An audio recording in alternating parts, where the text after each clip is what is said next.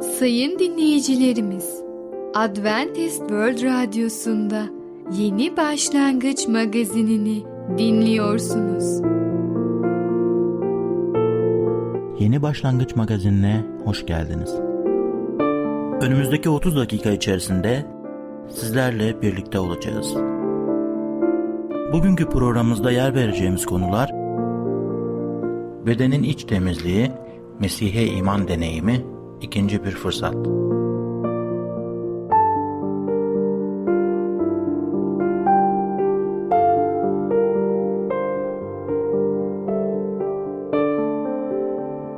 Adventist World Radyosu'nu dinliyorsunuz.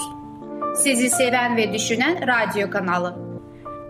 Sayın dinleyicilerimiz, bizlere ulaşmak isterseniz e-mail adresimiz radio.umutv.org radio.umutv.org Bizlere WhatsApp yoluyla da ulaşabilirsiniz. WhatsApp numaramız 00961 357 997 867 06 00961 357 997 867 06 Şimdiki konumuz ikinci bir fırsat. İşlediğimiz en kötü günahtan sonra bir umut var mı? Merhaba değerli dinleyicimiz. Başarılı Yaşam programına hoş geldiniz. Bugün sizlere ikinci bir fırsat hakkında konuşacağım. İlk önce size anne ve annelik kavramı üzerinde yüzyıllardır pek çok şey söylendiğini hatırlatmak istiyorum. Gerçekten de anne bir çocuk için hayatın ta kendisidir.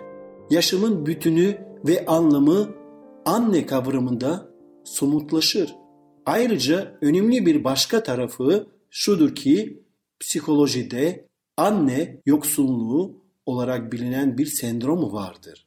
Bu bir çocuğun herhangi bir nedenle annesiz büyümesinden ya da anne sevgisinden mahrum kalmasından kaynaklanan sorunlar bütününün genel tanımıdır. Diğer önemli psikolojik sorunlar kadar belki de onlardan daha fazla önem taşıyan bir sorundur ve buradan da anlaşılan odur ki anne bireyin yaşamında her evrede vazgeçilmez faktördür. Anne çocuk arasındaki ilişkide tutarlılık, devamlılık ve bağlılık çocuğa hayatının ilk ve en önemli duygusunu verir, güven duygusunu. Çocuk annesinin sağlıklı tutumlarıyla önce annesine, sonra kendisine ve çevresine güven duymayı öğrenir. Sevgi oluşan güvenin üzerine kurulur. Bebek ve annesi arasında oluşan güven duygusu çocuğun bir yetişkin olacağı gelecekteki bütün bireysel ilişkilerin temelini oluşturacaktır. Anne ile bağımlılık nasıl gelişiyor? Anne çocuk arasında bağlılık olarak tanımlayabileceğimiz duygu hayatın ilk anında başlıyor. Burada pek çok etken var aslında. Özellikle anne adayına bebeği daha doğmadan empoze edilen kutsal annelik kavramıyla şartlanan kadınlar bebek doğduğu anda genellikle büyük bir ilgi, şefkat ve sevgiyle çocuklarını bağlarına basıyorlar. Doğmadan, tanımadan, emek verilmeden bir canlının bu kadar çok sahiplenerek seviliyor olmasına zaten bir tek anne çocuk arasındaki ilişkide rastlıyoruz. Anne yüzünü bile görmediği, huyunu suyunu bilmediği yavrusuna o da o daha doğmadan sevgisini hazır ediyor. Bu anlamda çocuğun annesine olan ilgisi de ilginçtir. Pek çok anneden böyle hikayeler dinlemişizdir. Annesinin kucağına verildiği anda ağlaması kesilen, anneyle göz göze gelen, onun kokusunu ve koynuna sokulan yeni doğmuş bebek hikayeleri çok tanıdıktır. Temel bakıcı annedir ve çok istisnai durumlar dışında anne ile çocuğun çok özel ve anlamlı ilişkiler kurduğu görülüyor. Dolayısıyla adına sevgi diyeceğimiz bu bağlılık daha doğar doğmaz başlamaktadır ve çocuğu hissettirdiği ilk duygu güven duygusudur. İhtiyaçları karşılanan Ağladığında annesinden ilgi gören, karnı doyurulan ve kucağa alınan çocuk annesiyle olan bu birliktelikten dolayı büyük huzur ve mutluluk yaşar. Bunun adını 3-4 yaşlarına gelene kadar sevgi olarak koyamaz belki ama bu sevgidir. Sevgi çocuğun annesiyle olan ilişkisinde yaşadığı bütün olumlu duyguların toplamından oluşur. Peki biz bu sevgiye nasıl cevap veriyoruz? Biliyor musunuz kelamda, Tevrat'ta Musa peygamber bize şöyle söylüyor. Mısır'dan çıkış 20. bölüm 12. ayet. Bizzat yüce yaratın Allah'ın sözlerini bize aktarıyor. Bir emir olarak bize aktarıyor. Mısır'dan çıkış 20. bölüm 12. ayette şöyle diyor. Annene babana saygı göster. Öyle ki Tanrın Rabbin sana vereceği ülkede ömrün uzun olsun. Annem 87 yaşında ve küçük kız kardeşimle oturuyor. Yıllar geçtikçe kafası gitgide daha çok karıştı ve çocuksu bir hal aldı. Özellikle de eski halini hatırladığımda yaşlanmaya bağlı değişikliklere başa çıkmak zor. Ara sıra kız kardeşimin biraz dinlenmesi için annemi bizim yanımıza alırız. Genelde evden başka bir yerde mutlu değildir. Bazen evde de mutlu değildir. Sık sık eve gitmek için ağlar ve neden kendi kendine oturmadığını anlamaz. Birisinin mallarını almaya çalıştığına ikna olmuştur. Sık sık bir şeyleri kaldırıp saklar. Sonra onları bulamadığında da başkalarını suçlar. İki işitme cihazı olduğu halde iyi duymaması da durumu kolaylaştırmamaktadır. Böyle birisine özellikle de bu kişi annen ise ona bakmaya çalışmak çok zor olabilir. Ben annemizin yıllardır çocuklarına verdiği şeylerden bazılarını ona geri verebilmeyi bazen buruk da olsa bir bereket olarak görüyorum.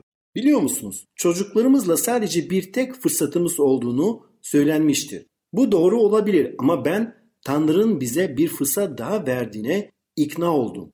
Çocuklarımız büyük anneleriyle ilişkimizi seyrettikçe onlara büyüklerine saygı, sabır, şefkat ve dayanma gibi erdemleri öğretmek için ikinci bir fırsatımız olmaktadır. Annemin maddi ihtiyaçlarına nasıl karşılık verdiğimizi gözlemlediklerinde onlara aileye karşı sorumluluk hissini aşılamak için bir başka fırsatımız olmakta.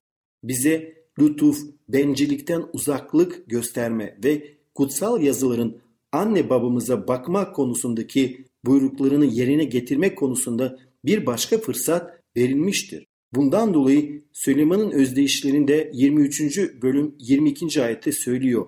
Yaşlandığı zaman anneni hor görme. Biz de aynı şekilde anne babamıza saygı göstereceğiz. Onları hor görmeyeceğiz. Onları seveceğiz ve onlar için ne gerekiyorsa en iyisini yapacağız. Nasıl Rab Tanrı bizim için en iyisini yapıyor ve bizim için en iyisini istiyorsa biz de aynı şekilde anne babamız için en iyisini yapalım ve onlara saygı gösterelim.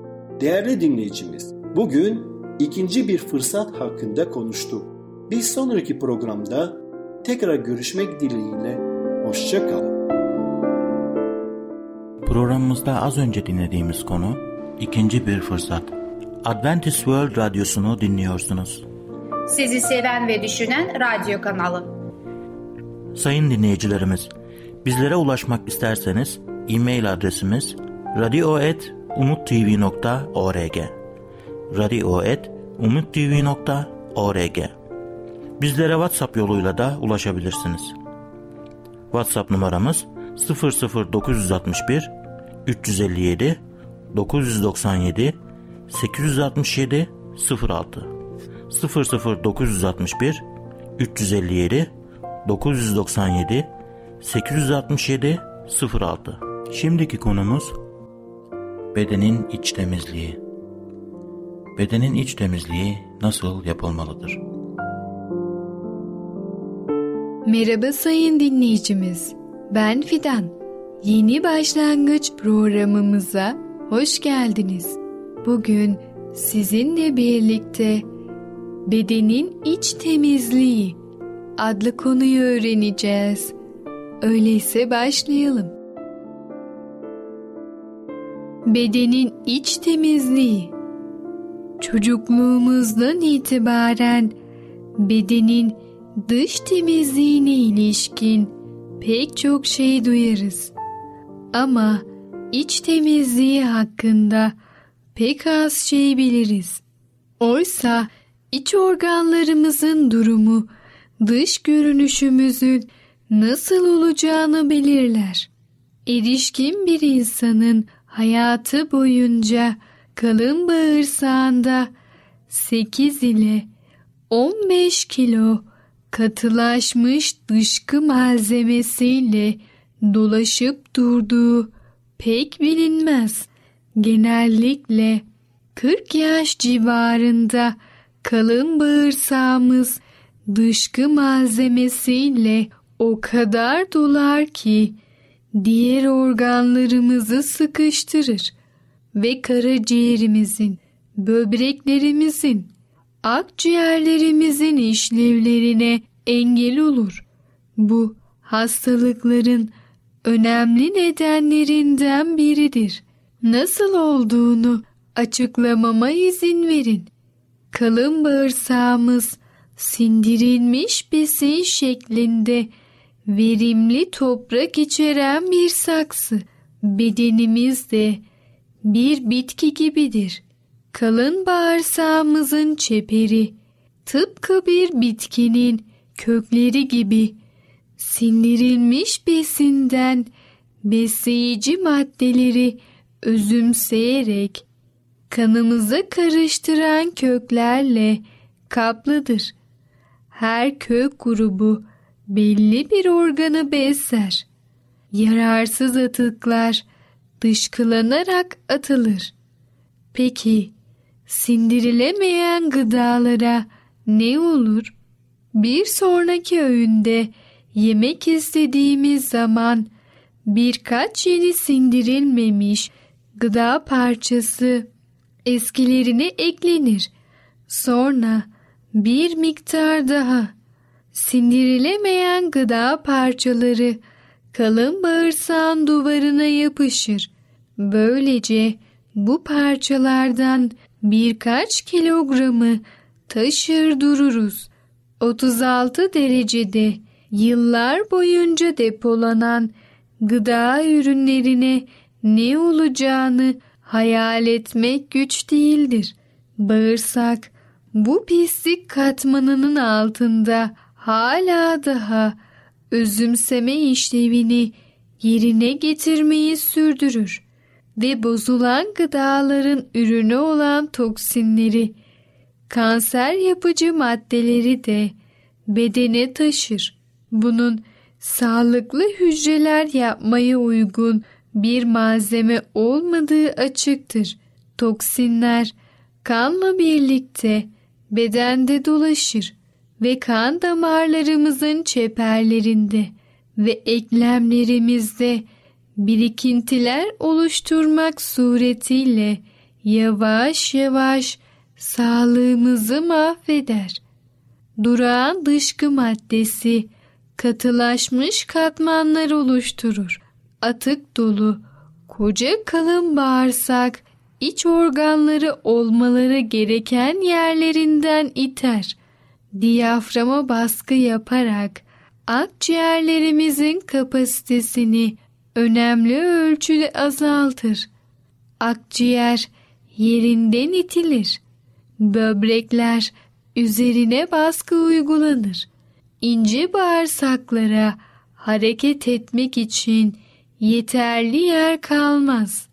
Erkeklerin idrar ve üreme organları sıkışır. Rektumun alt kısmı altında kalan bölüm en fazla baskıya maruz kalır. Aşırı çalışan damarlar genişler ve kanlı şişkinlikler oluşur. Zehirlenmiş bir kalın bağırsak sayısız soruna neden olabilir ve hastalıkların önceden teşhis edilmesi mümkün değildir. En kötü senaryo kanserin son aşamasında kalın bağırsaktaki atık geçişini sağlayan kanal tamamen tıkanır ve beden kendi toksinleriyle zehirlenerek ölür. Kalın bağırsağın temizliği için yararlı tavsiye et, çikolata, tatlı, şeker, inek sütü, yumurta ve beyaz ekmek tüketiminizi sınırlayın. Her sabah ve akşam bir bardak kefir için yiyeceklerinizi iyice çiğneyin.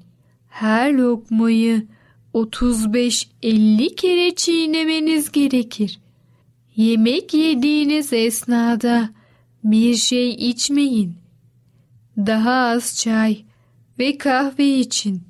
Kalın bağırsağınızın nasıl çalıştığını şu şekilde test edebilirsiniz. 2 yemek kaşığı taze sıkılmış kırmızı pancar suyu için eğer 4 saat sonra idrarınız kırmızı renk alırsa kalın bağırsağınız iyi çalışmıyor demektir. Evet sayın dinleyicimiz, bedenin iç temizliği adlı konumuzu dinlediniz. Lütfen siz de bedeninizin sadece dış temizliğine değil, iç temizliğine de özen gösterin. Bir sonraki programımızda tekrar görüşene kadar kendinize çok iyi bakın ve sağlıcakla kalın. Programımızda az önce dinlediğimiz konu bedenin iç temizliği. Adventist World Radyosu'nu dinliyorsunuz. Sizi seven ve düşünen radyo kanalı. Sayın dinleyicilerimiz, bizlere ulaşmak isterseniz e-mail adresimiz radio.umutv.org radio.umutv.org Bizlere WhatsApp yoluyla da ulaşabilirsiniz. WhatsApp numaramız 00961 357 997 867 06 00961 357 997 867 06 Şimdiki konumuz Mesih'e iman deneyimi. Çocuklarımız ilk iman deneyimine nasıl davranmalıyız? Sevgili dinleyici merhabalar. Ey Babalar programıyla sizinle birlikte olmaktan mutluluk duyarım. Bugün sizlere konuşmak istediğim konunun ismi Mesih'e iman deneyimi.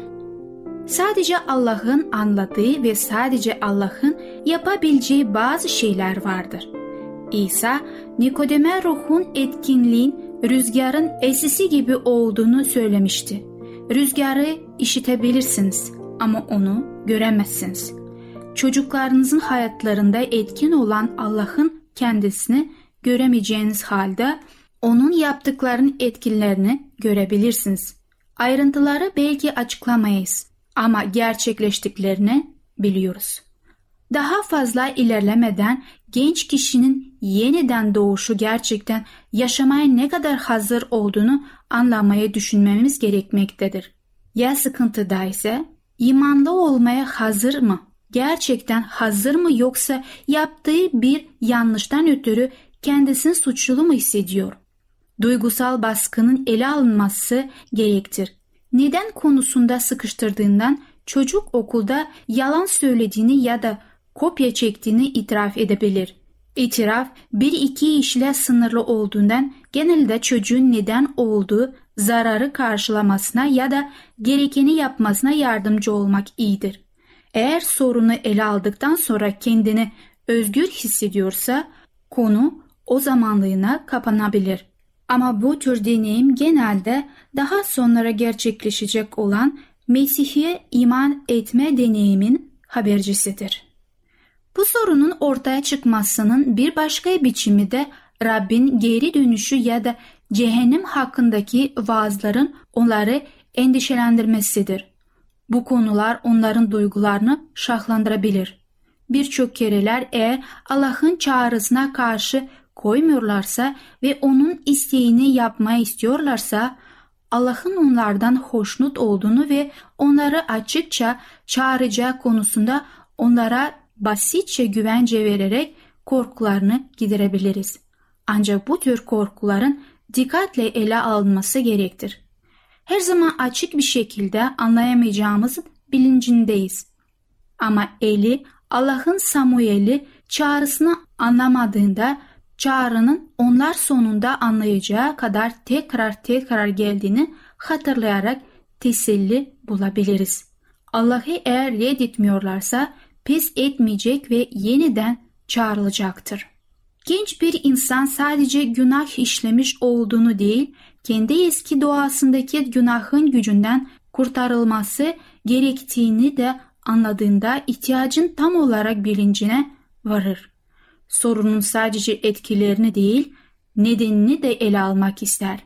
Bir genç ben iyi şeyler yapmak istiyorum ama yapamıyorum demişti. Bir başkası ben tamamen kötü bir insanım demişti. İkisi de sadece kutsal ruhun karşılayabileceği en derin ihtiyaçlarını anlamışlardı.